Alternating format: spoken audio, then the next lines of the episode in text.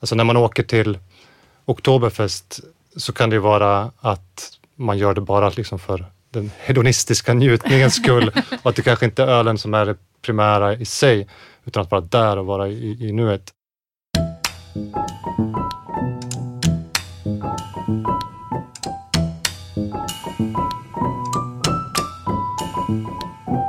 Det här är Matarvspodden.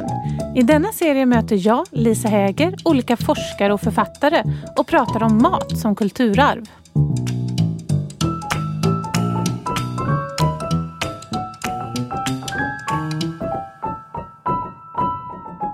Ja, idag ska vi prata om mat och kulturarv och vi ska speciellt prata om mat och turism. Och då säger jag hej till Jenny Högström Berntsson som är projektsamordnare på Centrum för kritiska kulturarvsstudier vid Göteborgs universitet. Hej! Hej. Och även Erik Lundberg som är föreståndare för Centrum för turism på Handelshögskolan. Och just nu forskar ju du om turism och evenemang. Det stämmer. Mm. Välkommen! Tack! Om vi börjar med dig, Jenny, så har du tittat lite på ett speciellt ställe som heter Christiansfeld. Vad är det för en plats egentligen? Ja, Christiansfeld är en liten ort på Jylland i Danmark.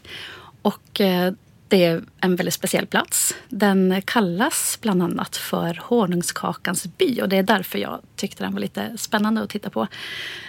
Den kallas också för Brödrarmennighetens by och det har att göra med att det här är en hernhutisk ort.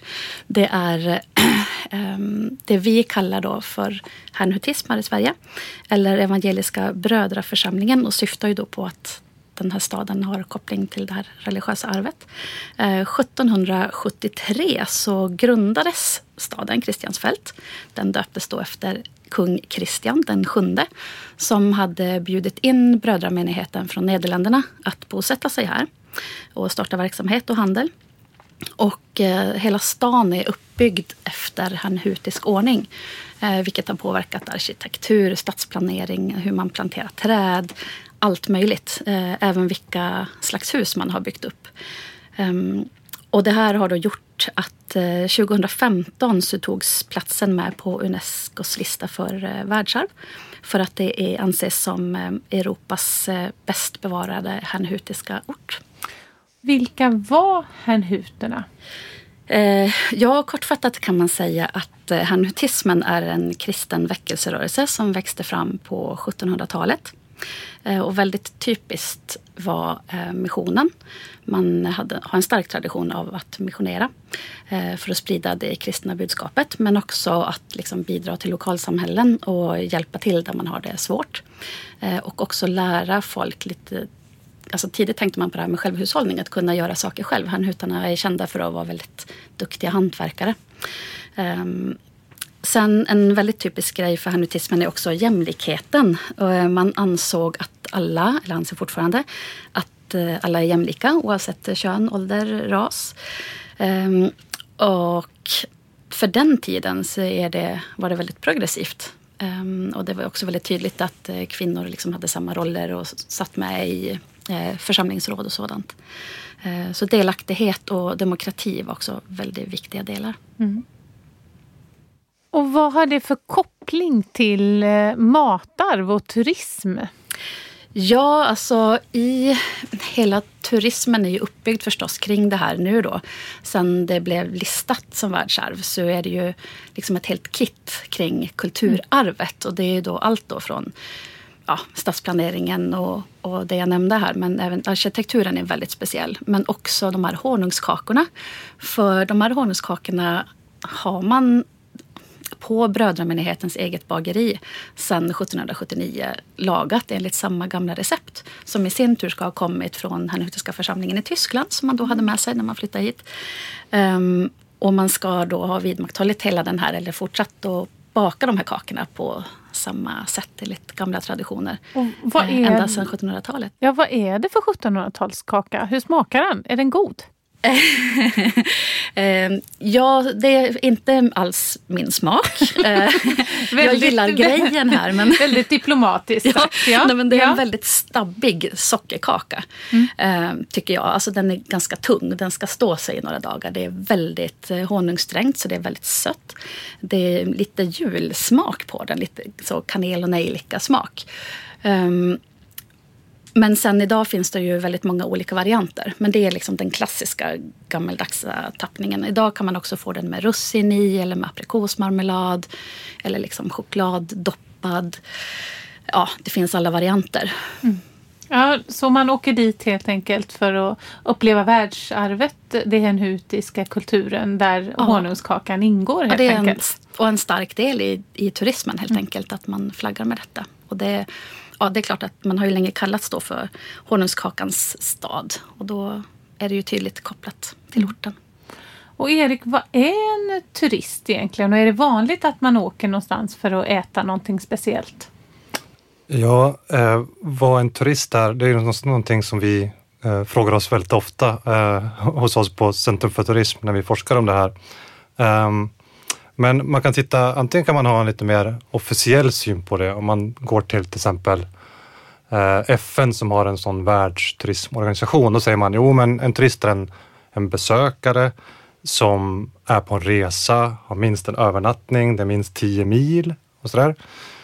Men eh, jag gillar mer, lite mer friare eh, definitioner av vad, vad en turist är. Att det kan vara lite mer som en liksom, nutida... pilgrim som letar efter något sorts eh, äkthet eller något äkta eh, på någon plats som är, eh, eh, inte är i en persons vardag. Alltså det är utanför mm. ens vardag. Mm. Och det lägger vi mycket tyngd på. Att det är någonting som man åker kanske någonstans, men man måste inte åka heller då man tänker. Det kan ju vara att man, man kan vara turist eller resa genom att öppna liksom en flaska italienskt vin med en sån här honungskaka kanske, eh, på en fredag kväll och resa så också, att man kan vara en turist så. Att turisten är liksom upplevelsen, den upplevelsen utanför ens vardag som är själva... Precis, man bryter liksom med det här vardagliga, det vi gör eh, när vi jobbar eller eh, studerar eller vad vi nu gör. Mm. Så det, det, alltså, man kan eh, se att en turist är någonstans... Eh, Det kan vara det ena eller det andra, men, men ja, vi brukar använda oss mer av det här att man bryter med det vardagliga. Okay. Ja, men vad spännande. Det, mm. Och det gör man ju verkligen om man åker till eh, hernhutiska, för det är ju någonting, alltså kulturarvet är ju någonting helt annat än det vi, vi lever ja, vi i vardagen, ja. ja. Alltså det är väl, ja, där, det är en ort som är, det är liksom slående när man kommer dit, att man får en helt annan känsla och allt, jag tror att de har byggt upp så mycket kring det så att det blir så, och det signalerar faktiskt en känsla av autenticitet. Alltså mm. det här är någonting som är speciellt. Det sticker ut från vad du får i nästa ort när du besöker mm. där. Och, så, mm.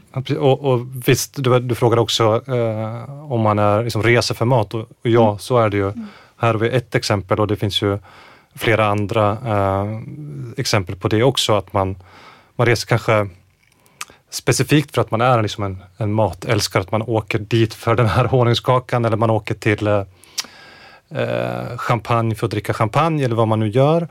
Men det kan också vara, alltså när man reser fysiskt då, så man äter ju. Mm. Liksom. Mm. Och det kanske inte är det, det primära syftet med, med ens resa. Det kanske är att titta på de fantastiska byggnaderna i, i den här staden, i Christiansfeld. Men man äter också och man, det är också viktigt för ens upplevelse. Så det är en del av syftet att man gör sin resa. Det kanske inte är det primära liksom, syftet till att du reser dit. Men det är en del av din upplevelse. Det är spännande att du säger det. För i en annan podd som man kan lyssna här på, på Matarvspodden. Så pratar de om romare och vikingar. Och att när man rörde på sig som romare och vikingar. Så var man ju tvungen att äta den mat som fanns på platsen. Så därför upplevde man sina olika matförutsättningar när man rörde på sig. Och det är ju samma sak med turisten. Mm. Den måste ju uppleva det som är på platsen, för det är det som finns. Och det är många turister, hur vi nu benämner dem i historien och framåt, som har tagit hem massa mat såklart och, och gjort dem mm. populära här hemma. Mm. Och i, i Christiansfeld finns det också speciellt öl som hernhuterna bygger, men det är ju inte det de är mest kända för. Utan en av de mest kända platserna för öldrickare är ju Oktoberfesten i München. Och det är ju ett kulturarv som man marknadsför där, men det är också ett jättestort evenemang. Och du har ju tittat lite på evenemangsturism, Erik. Och vad är det man åker till när det är evenemang? Ja, evenemang är ju en väldigt liksom, stark reseanledning eh, för att resa någonstans. Kan man ju se eh, på festivaler och evenemang. I Sverige också eh, musikfestivaler eller matevenemang som gör att folk reser. Eh, och... Eh, Vi har tittat mycket på till exempel, vi har tittat mest på sportevenemang, alltså att man deltar i Vasaloppet eller eh, Lidingeloppet eller så och reser för det. Och det är ofta då förknippat, du måste inte vara med, men det är liksom en förlängning av ens intressen eller fritidsintresse. Alltså när man åker till Oktoberfest så kan det vara att man gör det bara liksom för den hedonistiska njutningens skull och att det kanske inte är ölen som är det primära i sig, utan att vara där och vara i, i nuet. Men festen jag, snarare än evenemanget kanske? Ja, men eh, evenemanget är speciellt på flera sätt. Det är ju begränsat i tid och rum och man mm. går liksom in, apropå det här att gå ur vardagen, så går man in i en ny, liksom en bubbla där kanske normer upplöses och man kan göra andra saker eh, än man gör i sin vardag. Och på, på det sättet så är de väldigt lockande. Eh, men också för de här alltså kanske mer nördarna eller de som har det som mat som ett starkt liksom, fritidsintresse. Eh, vi brukar prata om eh, att man är, har ett seriöst fritidsintresse. Eh, serious leisure. Där spelar, om man är en sån nörd, mm. eh, ölnörd eller eh, honungskakenörd, så, eh, så spelar de här evenemangen en jättestor roll. För det är där man träffar andra nördar. Det är där man utbyter erfarenheter och, och lär sig av varandra och, och bygger sin liksom, identitet och så. Finns det några lite mer lokala exempel på det? Ja, alltså det finns ju massor, men eh, ett sånt exempel kan väl vara Way at West för eh, musiknördar eh, kanske. Eller eh, öl. Nu är det väl om några veckor i Göteborg i alla fall så är det...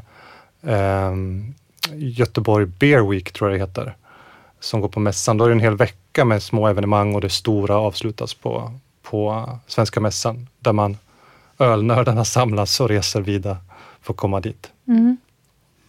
Men det är väl också någonting det här med begreppet foodies som ni väl jobbar med i den branschen då inom turismen, att man också reser och då också besöker liksom det här med kollektivet, att man reser för matens skull, men att man också, poängen är att det bygger ens identitet, eller man liksom speglar mm. sig mot andra grupper mm. och personer som också reser för matens skull. Ja. Och även om, som sagt, alla måste äta när man reser, men det är ändå en speciell liten klunga med människor som ja, som nu skulle kunna betecknas som foodies. Mm.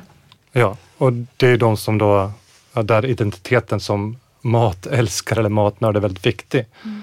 Och det kan vara för en själv som att man är, ser sig själv som en expert eller att man är en expert på vin eller vad det nu må vara. Men det kan också vara att man vill vara del av just det här gruppsammanhanget. Mm. Att det är andra som har liknande intressen och, och liknande identitet som mig själv. Mm. Så där är evenemang, men också restauranger, och specifika restauranger viktiga mm. för att uttrycka det. Men är det det som är benämningen foodie? Att man reser runt för att äta mat? Eller vad, om, vi, om vi pratar om det begreppet då? Ja, alltså i förlängningen så, så som foodie så reser man för att liksom ha de här upplevelserna. De, vi kallar dem för extraordinära upplevelser som man plockar och letar efter. Men i grunden är det att man är en, man är en matnörd. Det är en stor del av ens identitet. Det är vad man är lite grann. Mm. Man är mat. Man lagar, man delar eh, med sig. Eh, och att få de här upplevelserna och resa för dem är väldigt vanligt. Mm. Om vi också backar tillbaka det här med att saluföra sitt kulturarv som man gör i, i München och som även eh, man gör, eh, hernhuterna gör också. Hur, hur vanligt är det att eh, på, skapa upplevelse turism med hjälp av kulturarvet? Om vi tittar på mat så är det, um, det blir allt vanligare och vanligare. Jag menar, du har erfarenhet från Christiansfeld och där är det mm. väl ganska tydligt att man liksom paketerar och säljer platsen med det ja, här verkligen. Matarvet. Men det, men det, jag sa i början att en turist är någon som kanske söker äkthet. Mm. Och, och jag tror man ser det mer och mer med den här liksom renässansen som det skandinaviska köket ändå fått under, jag vet inte vad det är, tio, femton, tjugo år kanske. Så ser man nog mer och mer sånt, att man liksom paketerar det med den här, ja men det här är någonting vi gjort länge. Mm. Jag tänker på liksom skaldjuren i, i, i, längs Bohuskusten mm. till exempel, att man har tagit upp de här gamla traditionerna och att man olika företag paketerar en resa där det är inkluderat. Man kanske får åka ut med en, med en fiskare och göra det, och mm. han berättar om hur sin, hans farfar eller morfar gjorde samma sak, och att det blir liksom en reseanledning mm. eh, som man säljer. Framförallt tror jag, jag har sett i Bohuslän så är det någonting som säljer jättestarkt internationellt. Det tror jag också, att man ser att det blir liksom en, hel, en, upp, en stor upplevelseindustri. Att man ska mm. vara med hela vägen, att man är med och producerar, att man också får vara med och tillaga. Och sen så äter man tillsammans. Så att man, att man liksom får lära känna kulturen på det sättet. Mm. Och att just internationella gäster efterfrågar det extra starkt. Men kan det bli en exotisering av kulturarvet då i samband med det kanske? Att man säljer bara en viss del av det och inte det hela. Jag har själv varit med om det, att fått en, en mm. berättelse återberättad i ett turistsammanhang där jag visste historien bakom och mm. kände det här, det här känner man inte igen sig i. Det här precis. Är någonting annat. Jag tror ofta att det blir så, att det blir mm. liksom att man gör det för, för förenklat, så att man ger en bild som man tror ska appellera. Mm. Mm. Och det, det, det finns väldigt mycket forskning om det, för, när man, för det man gör är att man tar kanske en plats eller en en matprodukt och man liksom paketerar och kommodifierar, man gör en produkt av det mm. och då måste man förenkla mm. och i den förenklingen försvinner det mycket liksom, mm. kanske det här mer bestridda saker som inte, det kanske inte var så här enkelt, historien är inte så här rak och arvet är inte så enkelt, och, och det, det ser man ju som du sa liksom, ditt, ditt exempel, det ser man överallt, det ska anpassas för att det ska vara bekvämt, det kanske ska vara lyxigt, det ska kännas äkta um, Ja, för ja. turisten. Ja. För den externa som kommer. Och lite exotisk då om det ja. är. Ja, ja, precis. Men eh, om vi pratar om den här paketeringen och så. Hur står sig Sverige i världen? Hur tycker man, eh, är vi bra på att paketera vårt kulturarv och våra matupplevelser?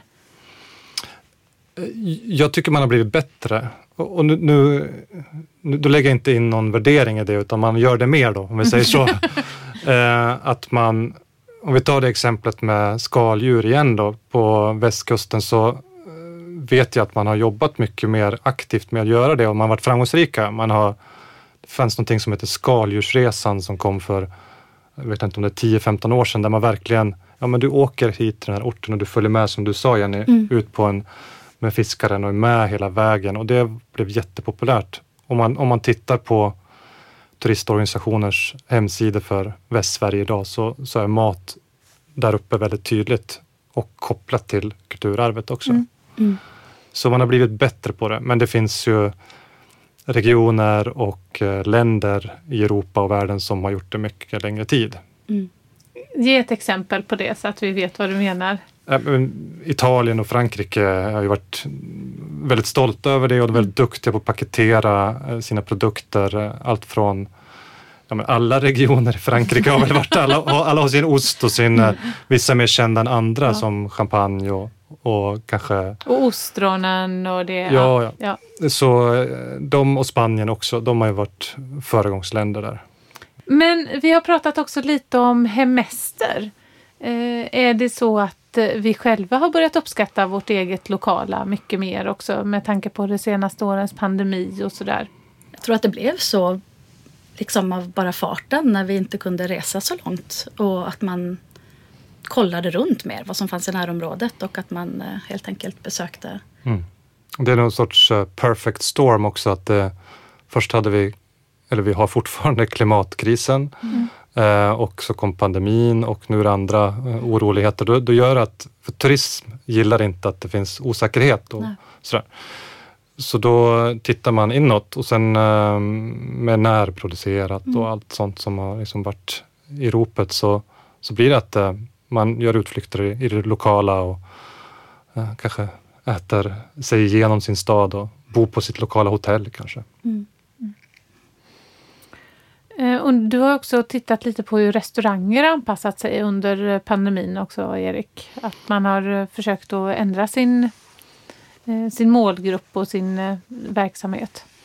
Och det, de har ju varit tvungna att göra saker eftersom mm. de inte kunde ta emot gäster på samma sätt. Och många restauranger kanske var beroende av turister till och med som kom på evenemang.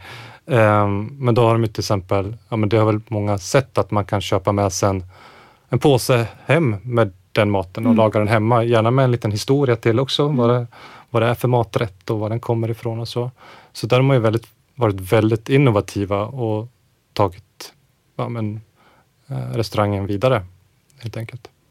När det gäller att sälja in det äkta kulturarvet eller matarvet som ett paket som man kan göra i grisfester eller the traditional village fest i, i Grekland där man är på charter.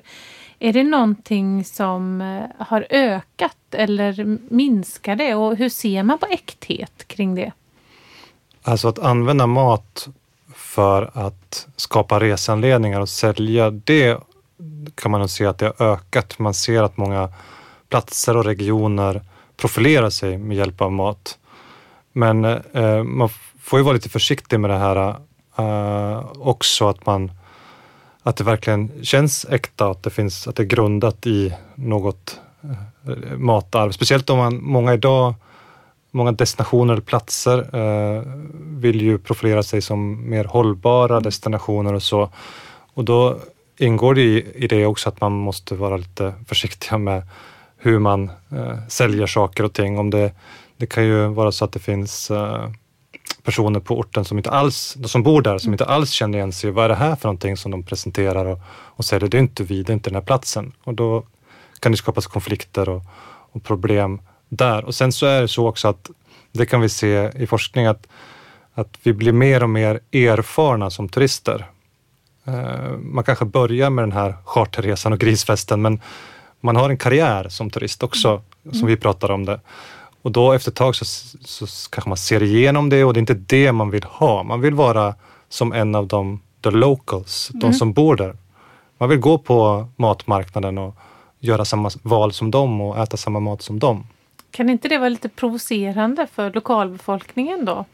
Jo, eh, det var ju så att innan pandemin så var det vissa städer, till exempel i Barcelona, som man... Eh, pratade om hyperturism eller overtourism, och där det skreks på gatorna att tourists go home uh, för att folk kanske blev för närgångna. Man fick inte vara sig själv. Uh, man kunde liksom inte, aldrig vila från turisterna, utan de bodde i sina Airbnbs mitt i stan och uh, gick med sina resväskor klapprande över, över, över gatorna och var på marknaderna. Mm. Uh, och det ville kanske inte lokalbefolkningen ha.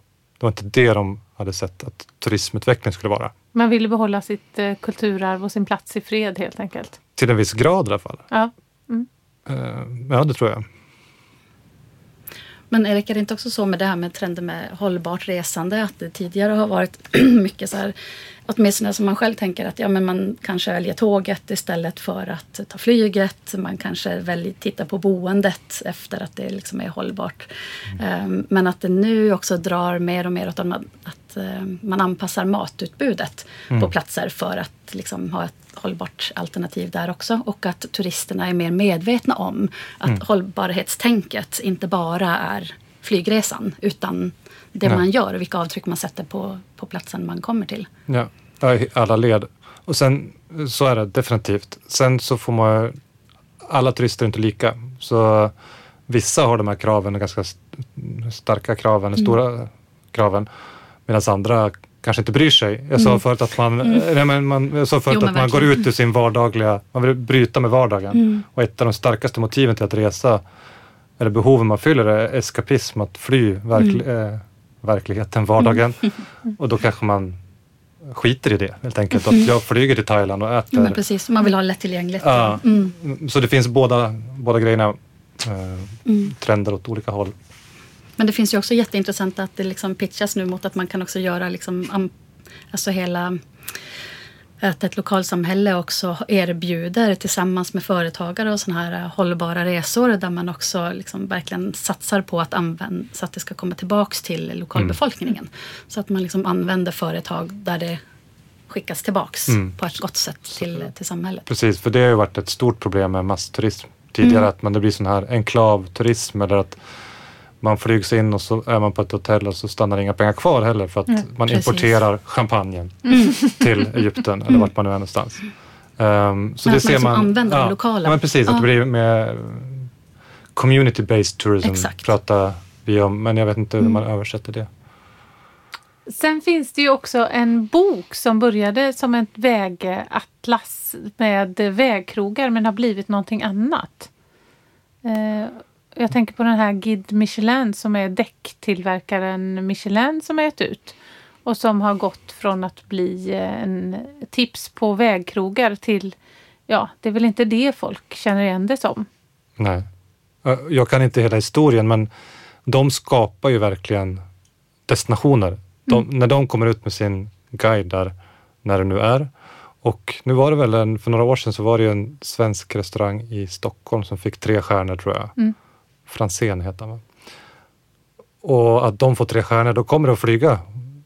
troligtvis. En massa folk, mm. åka tåg också, till Stockholm, dit, till den platsen för att gå på dem, eh, till den restaurangen. Och det görs ju över hela världen. När de släpper sin guide så då blir det ett, ett resmål. Men om vi nu ska eh, prata om fem maträtter eller drycker som är starkt förknippade med turism och en plats. Vad har vi då för några? Jenny, ska du börja? Ja, jag tänker direkt på pitepalt. Eh, som ju är någonting som är väldigt gott. Som man är väl känd för i Pite. Där finns en lokal paltseria. Där man kan äta palt av olika varianter. Men vad, jag som inte har ätit palt, som tyvärr är, ja, vad, vad är palt för någonting? Ja, det är, man gör en liksom, ja, hur ska man förklara det här då? En boll, bulle av eh, rå potatis och mjöl och salt och så kokar man det och sen så har man rimmat fläsk i mitten mm. och det blir väldigt stabbigt och mm. väldigt tungt. Det finns ju något som kallas för paltkoma. Eh, som man är van vid där uppe i norr. Eh, så om man äter en rejäl paltmiddag så blir man väldigt mätt. Och man mm. behöver i princip vila efteråt och lägga sig med fötterna högt. Men är det så att det är horder med tyska turister som åker upp och äter pitepalt? Jag vet inte Nej. om det verkligen är det. Ich habe Paltkoma. Men det är väldigt, väldigt gott så jag kan rekommendera det och testa det. Och det finns alltså sedan var, några år tillbaks Svenska Paltakademin. Ja. Som har typ fyrahundra medlemmar och som faktiskt jobbar aktivt med att föra ut liksom att palten finns. Och kom och besök Pite och ät palt. Mm. Vad finns det mer för, för platser då? Och maträtter? Jag kan ta en, och jag har redan pratat om skaldjur. Men när du sa Paltakademin så, så längs Bohuskusten finns det ju numera liksom ostronakademi och, mm-hmm. och alltså alla olika skaldjur har sin akademi. Och de har ju, ofta har de historiska rötter också, men de har liksom återupplivats kan man väl säga. Men det tycker jag är tydligt. Alltså innan så visste man kanske, i Sverige i alla fall, att ja men skaldjur det är västkusten. Mm. Men nu med den liksom, paketeringen och förändringen som har skett så, så vet man kanske också internationellt att att västkusten i Sverige är bra ställda att åka till för, i alla fall i vissa länder, för att äta goda skaldjur. Även om ibland skaldjuren kanske inte ens är fiskade i närheten av kusten. Men de är ju ganska bra på att skapa det som du också har tittat på, de här evenemangen. Mm. Att man gör S M i ostronöppning ja. och man ja, är bra på att marknadsföra sig med hjälp av evenemang. Mm. Så det är ju spännande. Mm. Ja, Jenny, har du någon mer plats? Ja, jag håller mig till Norrland. Känns tryggt och bra. Och Kalix löjrom är ju fantastiskt god. Jättegott. Och går ju inte att jämföra mm. med någon ja, annan liksom, rom ever. um, och den görs ju då på siklöjan som har fångats mellan Haparanda och Pite. Och det här fångas bara, eller görs bara under fem veckor under året. Så det är ju mm. väldigt speciellt och det är också väldigt dyrt och exklusivt just därför. Mm. Um, och det har man också senaste åren jobbat på att försöka um, få folk att komma till Kalixområdet för att äta den där. Och inte bara sälja, det säljer ju stort över hela världen, men, men att också lobba för att, att lyfta liksom turistnäringen på orten. Att komma hit och vara mm. med och liksom uppleva detta på plats. Um, Kalix löjrom blev ju också tjugohundratio Sveriges första svenska livsmedel och skyddas enligt den här E U:s uh, ursprungsmärkning, så kallad skyddad ursprungsbeteckning. Och det här reglerar ju också, så det är ju inte vilka, alltså det går inte att göra hur som helst med det här. Det är ju väldigt noga stipulerat vad som gäller. Och då är det just att det ska komma från det här området mellan Haparanda och Pite. Och det ska uppfylla väldigt strikta kvalitetskrav. Och man ska till exempel, alltså så måste den hanteras inom tjugofyra timmar från det att man har landat fisken. Och så ska det göras för hand, så att man liksom klämmer ut rommen och sen tvättar man och sköljer. Eh, och sen så lägger man på galler och torkar och så saltar man. Och så det är väldigt så här strikt hur man gör. Mm. Och att det ska, eh, det är också M S C-certifierat, vilket innebär att det är viltfångat. Att det kommer från ett livskraftigt bestånd och att man, gör, alltså man fiskar med omtanke om havsmiljön. Så det är ju liksom, ja, väldigt ordnat och också hållbart. Mm. Och Erik, hade du fler exempel? Ja, men då hänger jag på den då, det här med att det ska göras på ett visst sätt och, och att man har skyddat sitt namn mm. och så. Jag har ju nämnt champagne mm. och det är väl ett, jag menar, föregångare då kan man säga till löjrommen på hur man, hur man kanske ska eller kan vårda eh, ett varumärke. För, mm. alltså champagne är ju, det, man tänker ju mer på drycken än på regionen som det verkligen är. Eh, och gott är det också. Eh, men, men, egentligen, men egentligen så skulle jag säga att eh, alltså champagne är egentligen, nu kanske jag svär i kyrkan, men det finns en massa eh, bubbliga viner som är minst lika bra. Det är bara att de mm. De, de har bara jobbat otroligt starkt med sitt varumärke och skyddat det eh, under en lång tid. Um, och nu är det liksom synonymt med folk åker dit eh, hur mycket mm. som helst för att testa, äta, eh, dricka. Ja, och det har ju till och med blivit så, så värdeladdat att man i Ryssland har förbjudit champagne från, alltså bubbla, muserande vin från champagne att heta champagne i Ryssland, utan där är det bara ryska mousserande viner som får heta champagne. Så de har snott champagne? Ja, och förbjud... Mm. Alltså det är, vä- det är väldigt spännande. Men det handlar ju väldigt mycket om, tänker jag, varumärket och inte mm. vinet då. Utan Nej. Att det är det exklusiva mm. som man vill ha överfört till mm. det ryska. Mm. Det är ju ja. Inte platsen man är, är avundsjuk på, utan det är framförallt det exklusiva. Det tycker jag, ja. Mm, ja, men så är det. Mm. Eh, mer då? Jag funderar lite grann på Japan. Eh, som, man tänker, om man säger Japan så tänker många på sushi och kanske ramen och sådana saker. Och det, det kanske blir lite, ibland blir det liksom problematiskt för ett ställe också att man tänker bara på en typ av, man tänker bara på sushi mm. när man tänker på Japan kanske. Jag vet inte, Kalix, tänker man bara på Kalix löjrom då? Jag vet inte. Jag vet inte. Det kanske man gör. Men att det blir liksom synonymt med en typ av mat. Det finns ju så otroligt, nu har inte jag varit i Japan själv, men jag vet att det finns otroligt mycket mer och spännande kök där. Det är liksom med den här förenklingen som vi pratade om förut också. Att det, alltså det är säkert en resanledning att mm. man åker till Japan för man vill testa sushi. Och det förstärks i, jag såg en fantastisk dokumentär som heter, jag tänk, tror det var Jiro Dreams of Sushi. De följer en sån här mästare på sushi eh, i Tokyos tunnelbana som har tre stjärnor i Michelin-guiden och mm. så. Och det förstärker ju också såklart att dit ska jag åka för att äta sushi.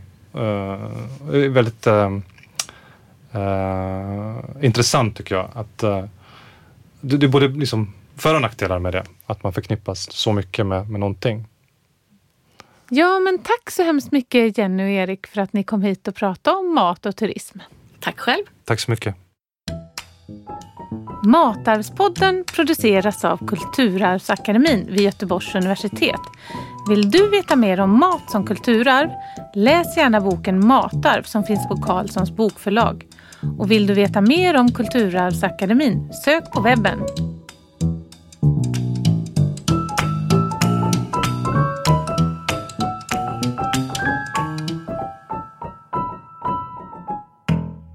Matarvspodden finansieras av bidrag ur stiftelsen Gustav Adolf Bratts föreläsningsfond och Centrum för kritiska kulturarvsstudier vid Göteborgs universitet.